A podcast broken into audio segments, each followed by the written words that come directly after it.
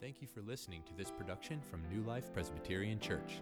If you'd like to find out more, visit newlifepca.org.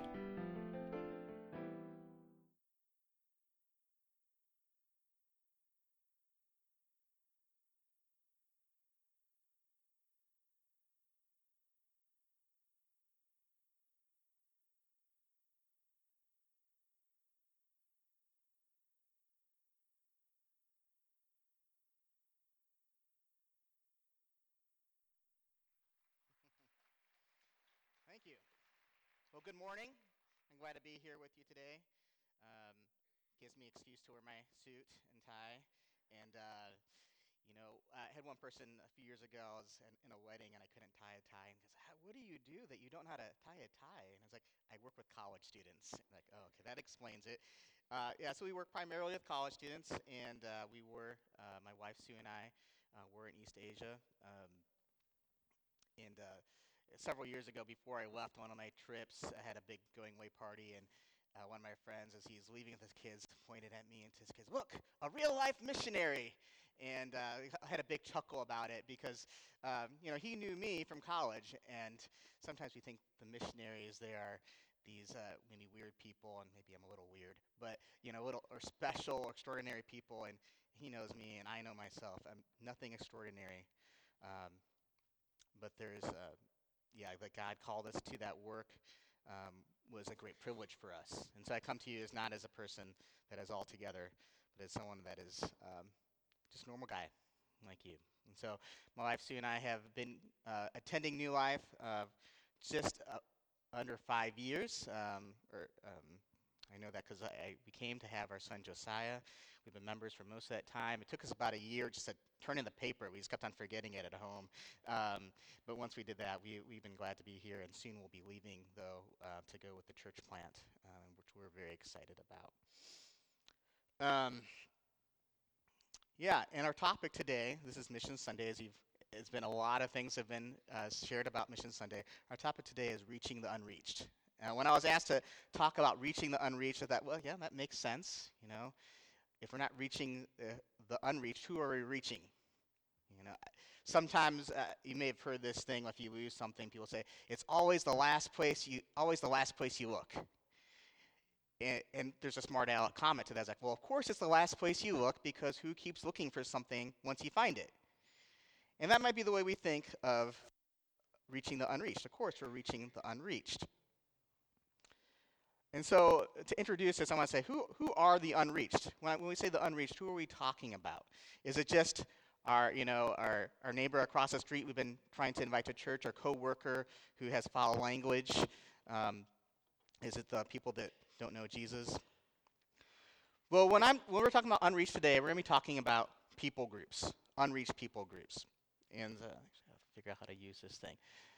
Um, and the Joshua Project defines the unreached as this An unreached or least reached people is a people group among which there is no indigenous community of believing Christians with adequate numbers and resources to evangelize this people group without outside assistance.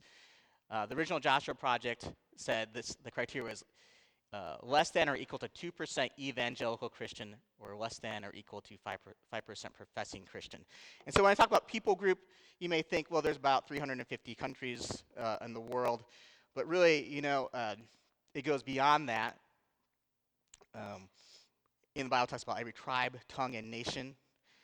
And so they're not just different countries, but there's different peoples within these countries. So often people may ask me, since I'm from Indian descent, do you speak Indian? And I would say, no, I don't speak Indian because I don't speak my parents' language. I know a few words. But even if I did speak my parents' language, it would not be Indian. There is no Indian language, right? There is uh, a language called Malayalam, which my parents speak, and over 300 different languages in India and over 1,000 dialects, right? So in, even in India, there are these different people groups. I was talking to a friend from Ghana just on Friday, and he was telling me, yeah, there's a central government here, but there's also these different tribes. There's different leaders over these tribes that still are around. And so when we talk about people groups, we're talking about not just uh, countries, but these groups of people that are, have a language, have a culture, and we believe that God is reaching out to, to each one of these different people groups. And so, where are these unreached peoples? Uh, of this, though, I say there's 9,800. There's different ways you can count this. But I'm going to use numbers. 9,800 people groups, and over 4,000 are considered unreached.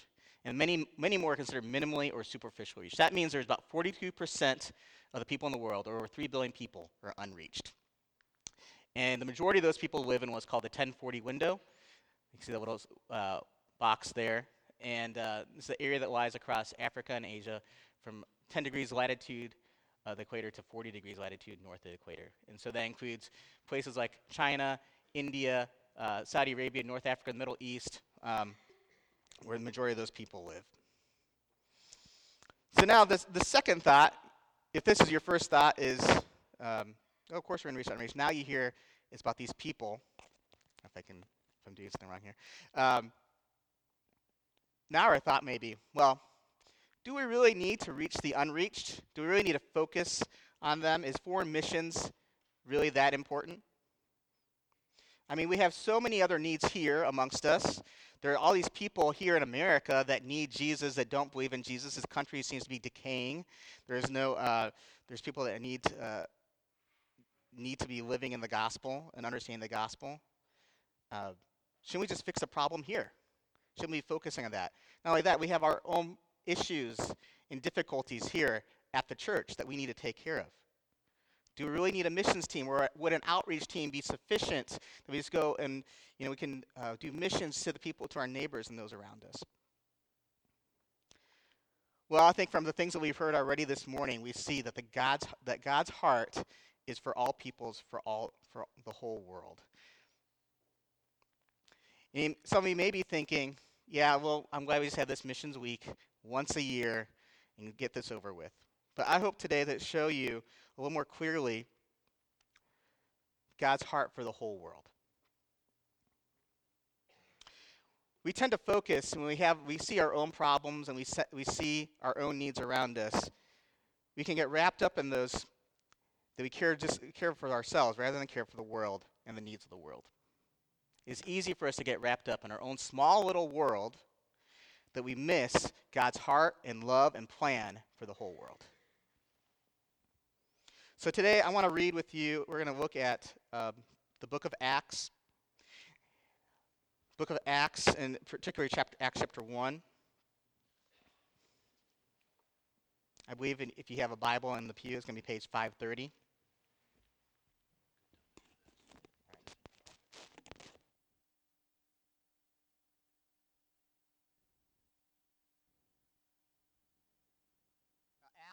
is a book that tells the story of how God turned the world upside down. And is also uh, relaying a story of the people of Israel, the, the Jesus disciples, and how God used them and what he did in their lives to bring about this. So we're going to read Acts chapter 1, verses 3, verse 3, and then verses 6 through 11. Please stand with me for the reading of God's word.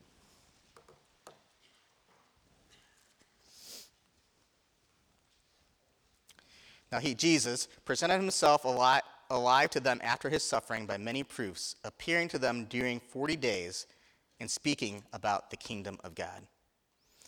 So when they had come together, the disciples, they asked him, Lord, will you at this time restore the kingdom to Israel? And Jesus said to them, It is not for you to know times or seasons that the Father has fixed by his own authority, but, but, but when the Holy Spirit has come upon you, and you will be my witnesses in Jerusalem, in all Judea and Samaria, and to the ends of the earth. And when he had said these things, as they were looking on, he was lifted up, and a cloud took him out of their sight. And while they were gazing to heaven as he went, behold, two men stood by them in white robes, and he said, and said, Men of Galilee, why do you stand looking into heaven? The same Jesus, Jesus who was taken up from you into heaven will come in the same way as you saw him go into heaven. Father, we thank you for your word that you have given us. In spirit, we thank you that you illuminate your word to us. We ask that you would speak to each of our hearts and reveal your heart and your love, and that you will reveal sin in our hearts as well, and that you would work mightily in us and through us in the world. In praise all in the name of Jesus Christ. Amen. You may have a seat.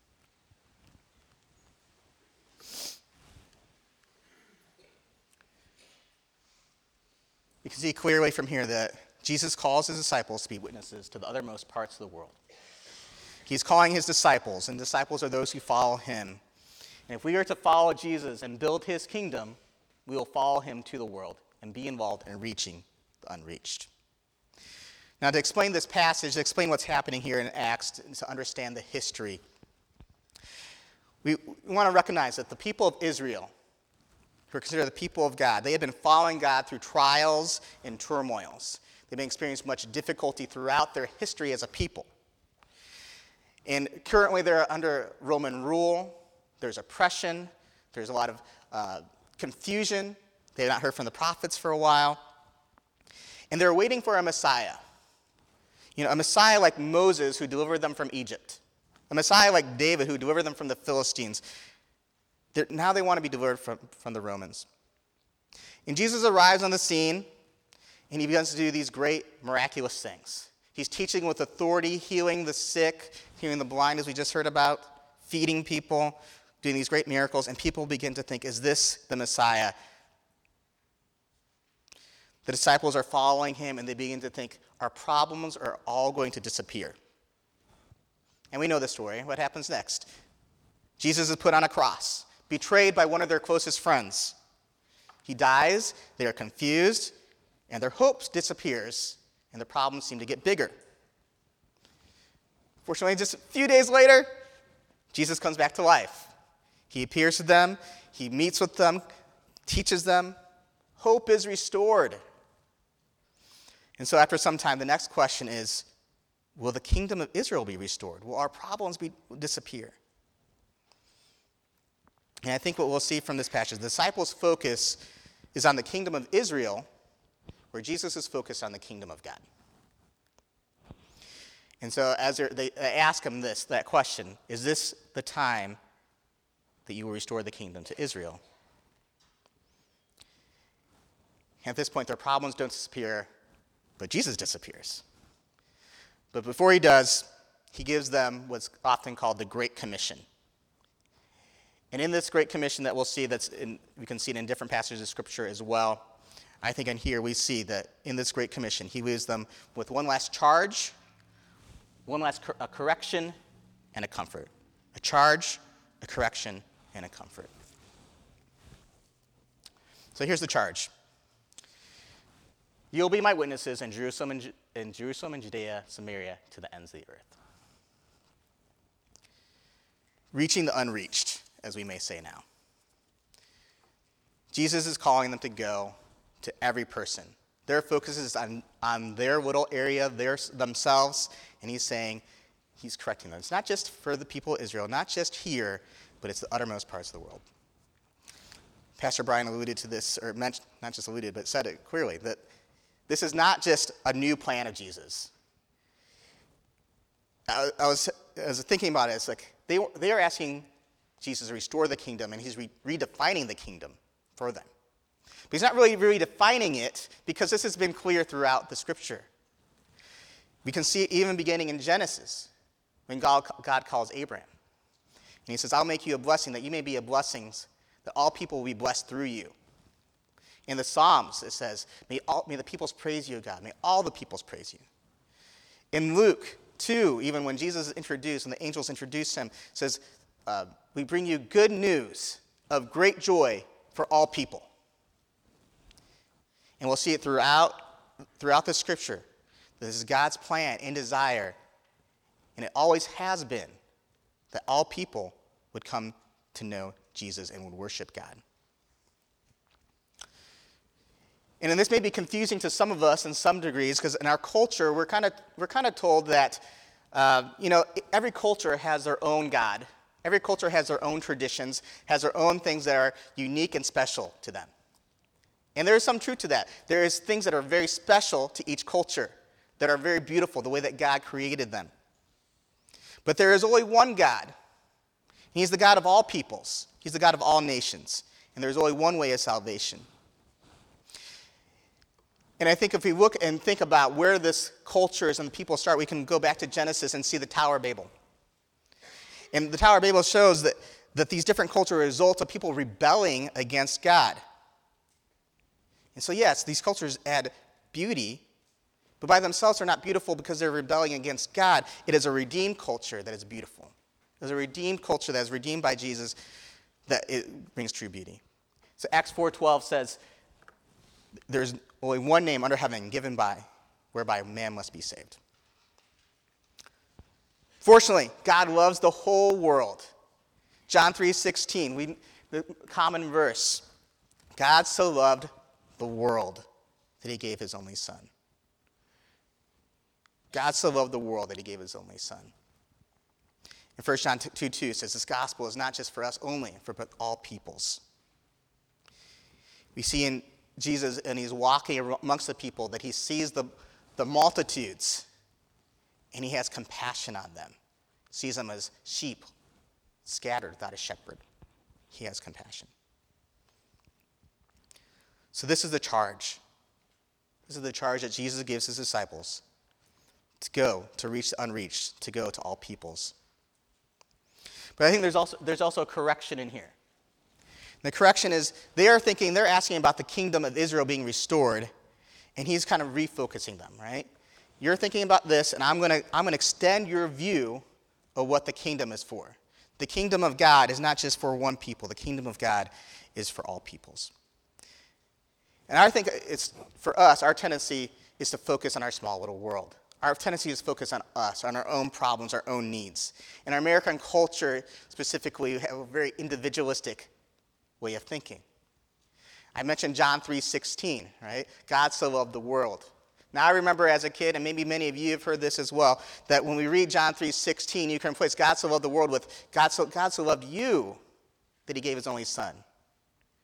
You know, I work with an organization where we use uh, little booklets to talk about God's love. And we say, God, God loves you and created, uh, created you to know him personally.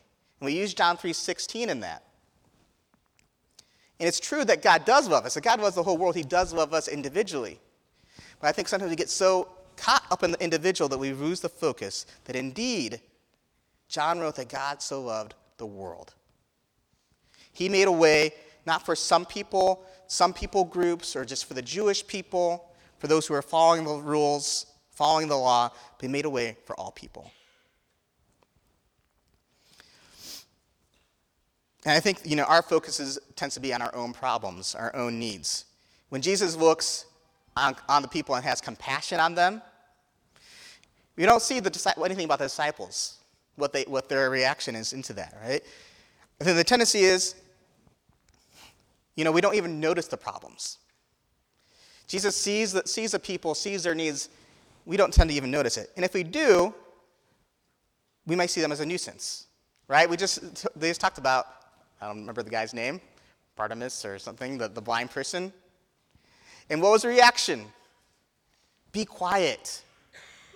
The feeding of the 5,000, he talked about that a, a couple weeks ago here with the kids, right? And they said, what was happening in that story? The disciples came to Jesus and said, These people need to eat. We need to send them away so they can, they can eat. And Jesus says, You feed them. But like, How are we going to feed them? We can't do this. I, you know, this is a desolate place. And even in many of these stories, they're, they're tired, they're hungry themselves. I don't have to go very far to see this in my own life, right? I think, you know, I'm at home, I'm reading a book, or I'm doing something with my wife, and my kids will come and start asking for my attention. And it's so easy to, for me to see them as a nuisance instead as an opportunity for me to love them. I can be sitting in a Starbucks and I'm reading a book, I'm working even on my sermon prep for this, and then someone comes and starts talking to me, and I can see them as a nuisance instead of as an opportunity for me to love. I think we can see this in a, in a more broader spectrum.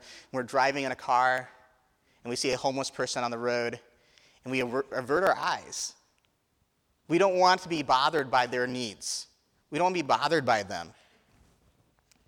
Really, anyone that disagrees with us, we just don't want to be bothered by that. We tend to look at our own problems first. They're immediate, they're right in front of us. I need to take care of them. And it's true that we, that we have needs, and we don't neglect them. But in Matthew chapter 6, Jesus addresses these people, addresses the people, and says, uh, let me turn here real quick.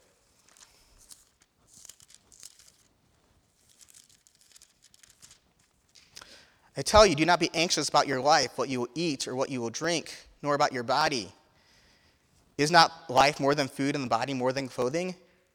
And then verse 33 it says, But seek first the kingdom of God and his righteousness, and his righteousness, and all these things will be added to you. He's correct, giving, gives them a correction. We focus on ourselves and our own problems and needs, and I think in that we begin to focus on people like us. You know, they're saying, restore the kingdom to Israel. Are you going to restore the kingdom to Israel? I, I mean, I think that's, there's slogans that we probably can think of that sound very similar to what we hear in this country. Restore the kingdom of Israel. Take care of us.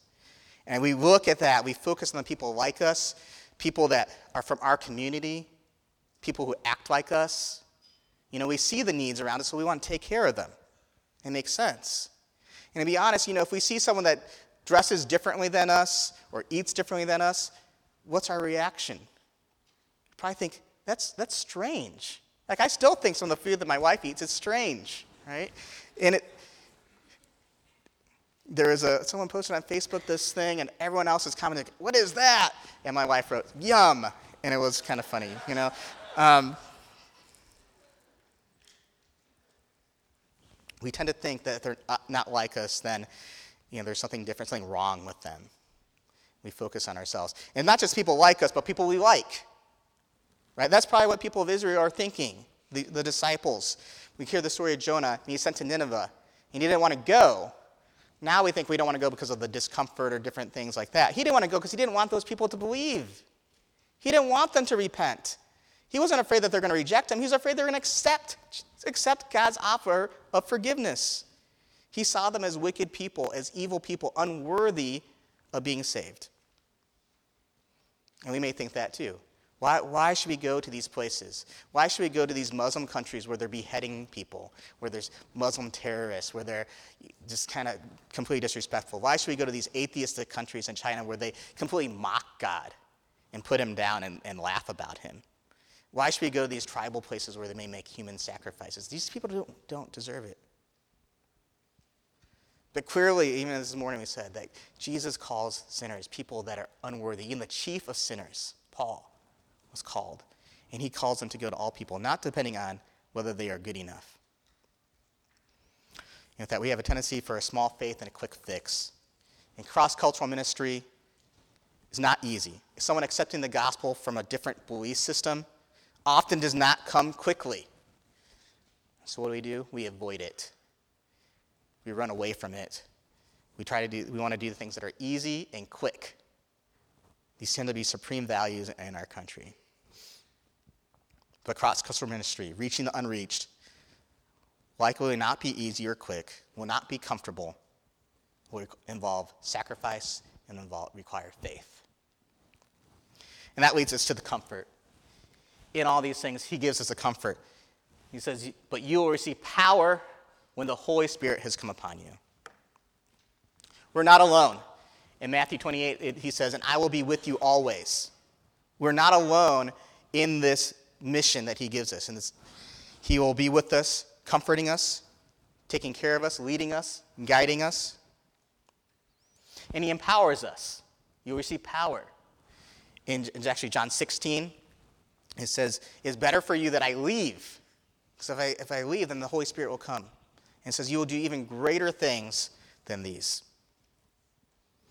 And the encouraging thing about that as well is because the Holy Spirit is given to us and living in us, and it's a sign that God will use us despite our shortcomings, despite our sin. Even if we have these tendencies to value ourselves, to be selfish, to be uh, prejudiced, to not care for other people, he will, he will work in our heart and He will forgive us, and He will empower us, us in a spirit not of fear and timidity, but of power and love and sound mind.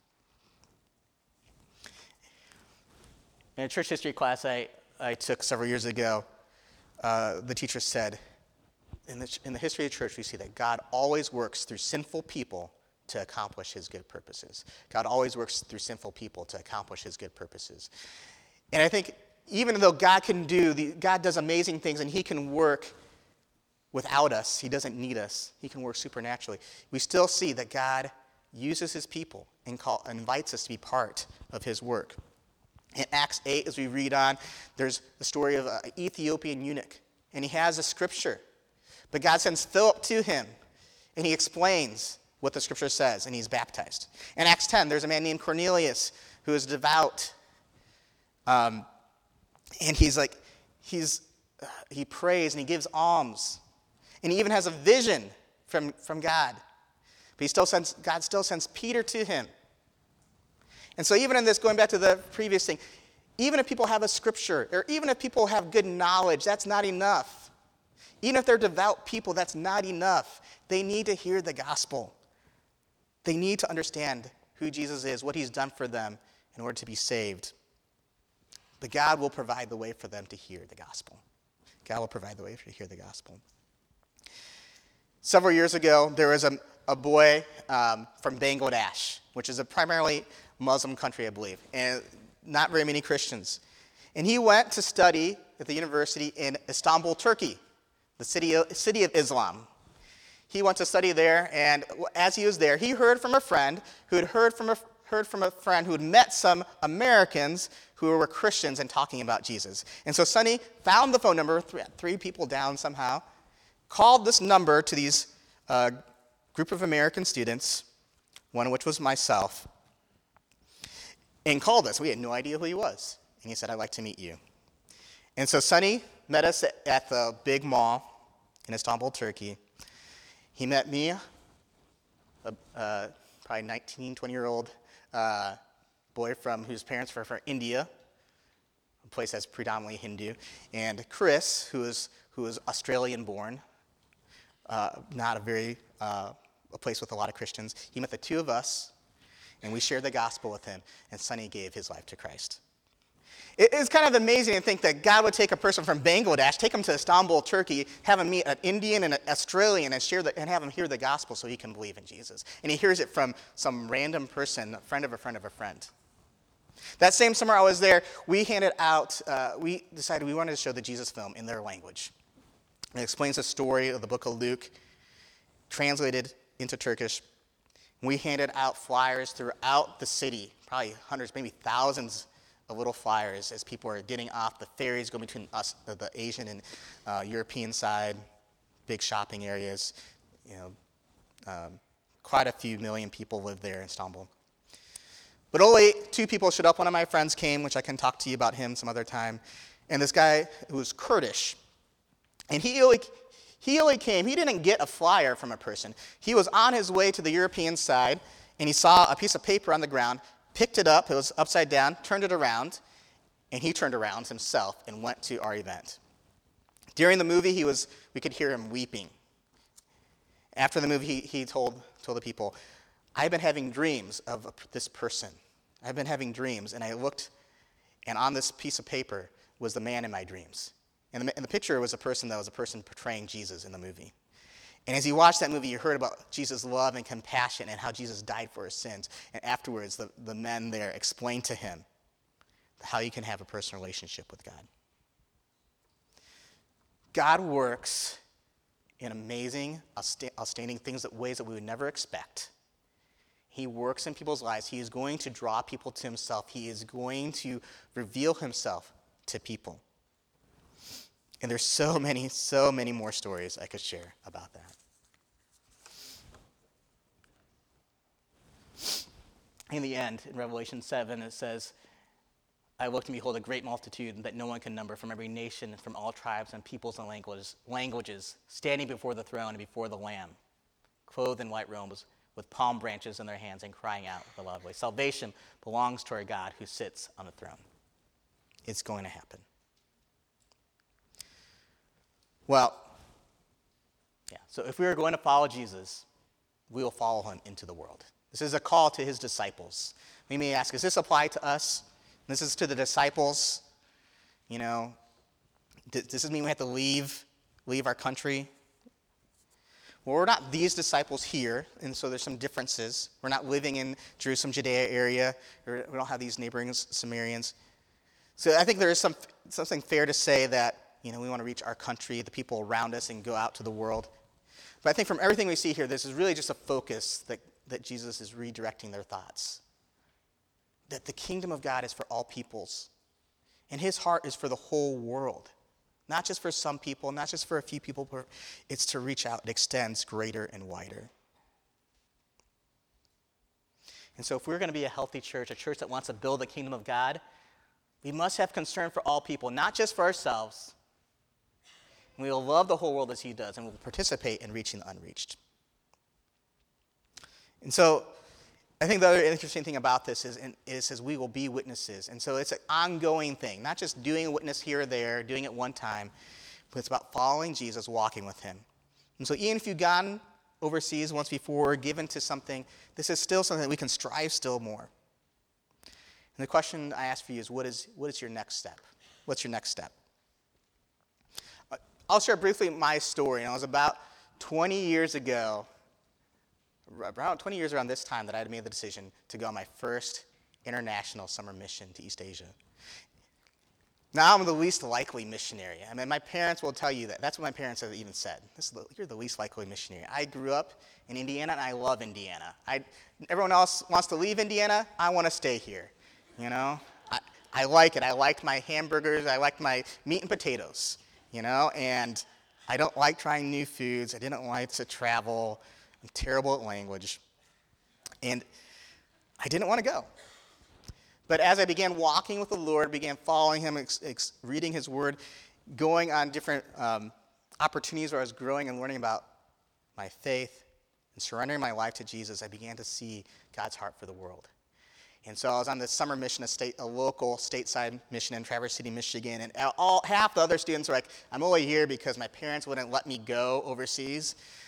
And so on my way back home from that, uh, I was in the car with my parents, and I knew I needed to, to surrender this to God if I was going to follow Him. And I thought, okay, I'll just ask my parents, and they'll say no. This, you know, we don't want you to go. And I'll be like, I'll be okay. And so I was like, I'm thinking about going. Maybe next year I'll go overseas. And my dad says, Yeah, that might be a good, good next step for you. And I'm in the back seat tired because I didn't sleep the night before. And I'm like, Now, my parents have no recollection of that conversation when I applied to go overseas uh, several months later. It's like, I don't remember that. Um, but in God's timing, He allowed that conversation to happen so that I would see and I would begin to recognize that, yeah, the majority of the world doesn't live here. The majority of the world lives elsewhere. We're just a small portion of people. And the majority of those other people, like, they have no access to the gospel. You know, I was at Spring Break, so I was really close this time. I heard the speaker, and he was a missionary to Turkey, and he said, You know, if we take all the Christian workers Nine out of the ten of them are working with Christians, and only one out of ten are going to these unreached peoples. And it's like, I, I want to trust God with that. But to be honest, easy, even after that, it's easier for me to focus on my own comforts, my own needs. Even while I'm in East Asia, it can be easy when I was there to just be like, you know, I don't really want to go and have another conversation with this person in, in broken English. It's draining, it's tiring. Not, I don't know if they're going to accept accept what I'm saying. It'd be easier for me to go back to my apartment and watch a movie that's in English and eat some Reese's peanut butter cups that I got from America that I can't get here, right? And so oftentimes I would go to the second floor of one of the, one of the restaurants that I like to go to, and I'd look down on the street where hundreds of students would pass by every day to go to restaurants, to go back to their dorm, and I look at them and I see the multitudes. You know, but unlike, unlike Jesus, I have to admit that not every time that I look at them and see them as sheep scattered without a shepherd and have compassion on them. You know, I could see them and I look at them and say, well, they look to seem like they seem okay. They seem like they're having fun. Or these people are like, they're smoking or they're doing like some weird things. Or they, I know that person, they were kind of mean to me. It's like, you know. And so I pray, Jesus, Give me compassion for these people. Help me to see them as you see them. Help me to see the reality of who they are, what their condition is, or what they need. Help me to see them as you see them. Help me give me that love for them. So maybe that's where you're at. Well, what will be your story? What is your next step? I think taking a step of faith involves moving away from safety and comfort it means sacrifice. It means labor because it's active. But I'm going to give you three ways, common ways that we probably have heard. Start with prayer. Start with prayer. Physically, we can only be at one place at a time, right? I can only be here. I can't be multiple places. But God, however, He can be everywhere. And when we pray, we have influence on a place that we're not. We can have influence on a place that we're not. We can follow Christ in the world by praying for these other countries, other peoples, even by just sitting in our apartment, driving in our car.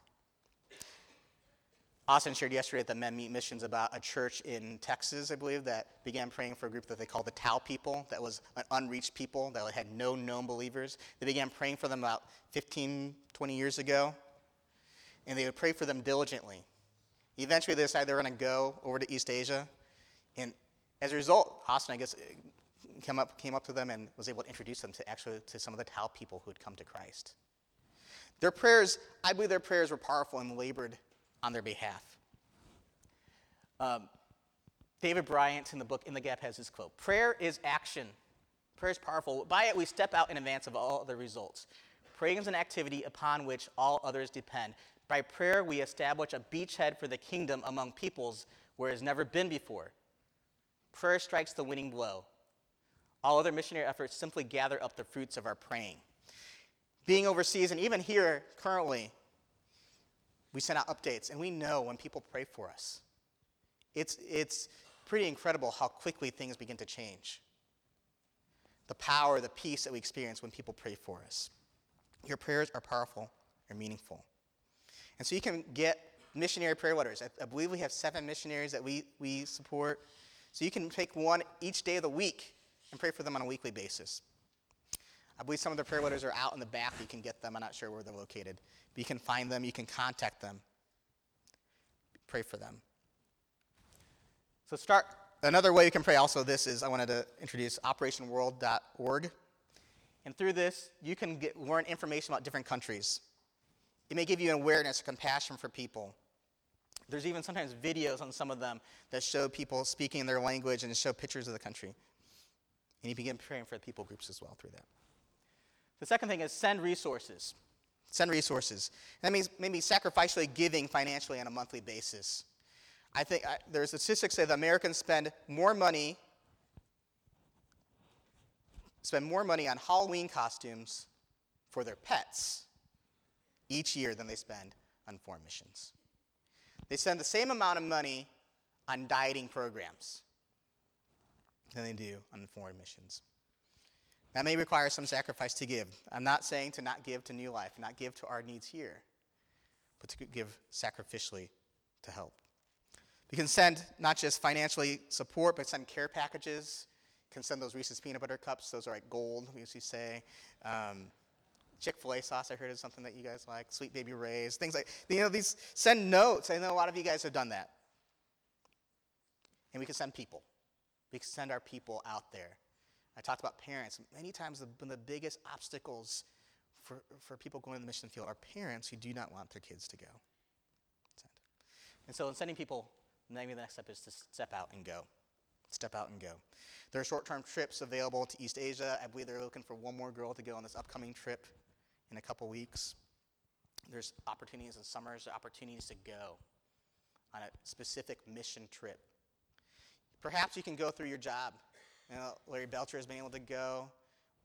And, you know, if you don't go, if there's opportunities for your job, if you don't go, someone else is going to go. And some of those places, they don't interact with any Christians. But if you come there, you may not have a ton of time, but you can, you can express the gospel, express who Christ is. And lastly, we have opportunities here with international students. As Bob, Pastor Bob said, I work with Bridges International, and there's plenty of opportunities with international students here at Ball State. We have, we have weekly dinners that we need people to help provide dinners for, to provide food. There's maybe people that you may just interact with that you may see at the grocery store, at a Starbucks. You may hear them talking. Yesterday I was there and I heard, heard this, this family there talking. Clearly not from this country. It may be awkward to step up and initiate those conversations. It may feel a little strange but there's opportunities right around us. And we love, if you're interested in helping with international students, we love to resource you. There's also a friendship family program through Ball State where you can take a, a student and be committed to like to meeting with them and getting to know them. If you're going to follow Jesus, we will follow him into the world. If, we're going, if we want to build the kingdom of God, we must have concern for all people, not our, just ourselves. We will love the whole world as he does. We will participate in reaching unreached. To close it up, though, Jesus returning. He says, Men of Galilee, the angels say, Men of Galilee, why do you stand looking at heaven? This Jesus, who is taken from you to heaven, will come in the same way. He is returning, and his reward will be with them, and it will be great. And he's returning after the gospel is preached to all peoples. He will return as, his plan is fulfilled that we see. And so, in a sense, we can advance his return as we preach the gospel and reach the unreached. And what a beautiful thing it will be when we'll join. We'll join in with the angels and we'll join with the nations to worship God. And I imagine there will be people that never even met before, who, had, who were influenced by something that we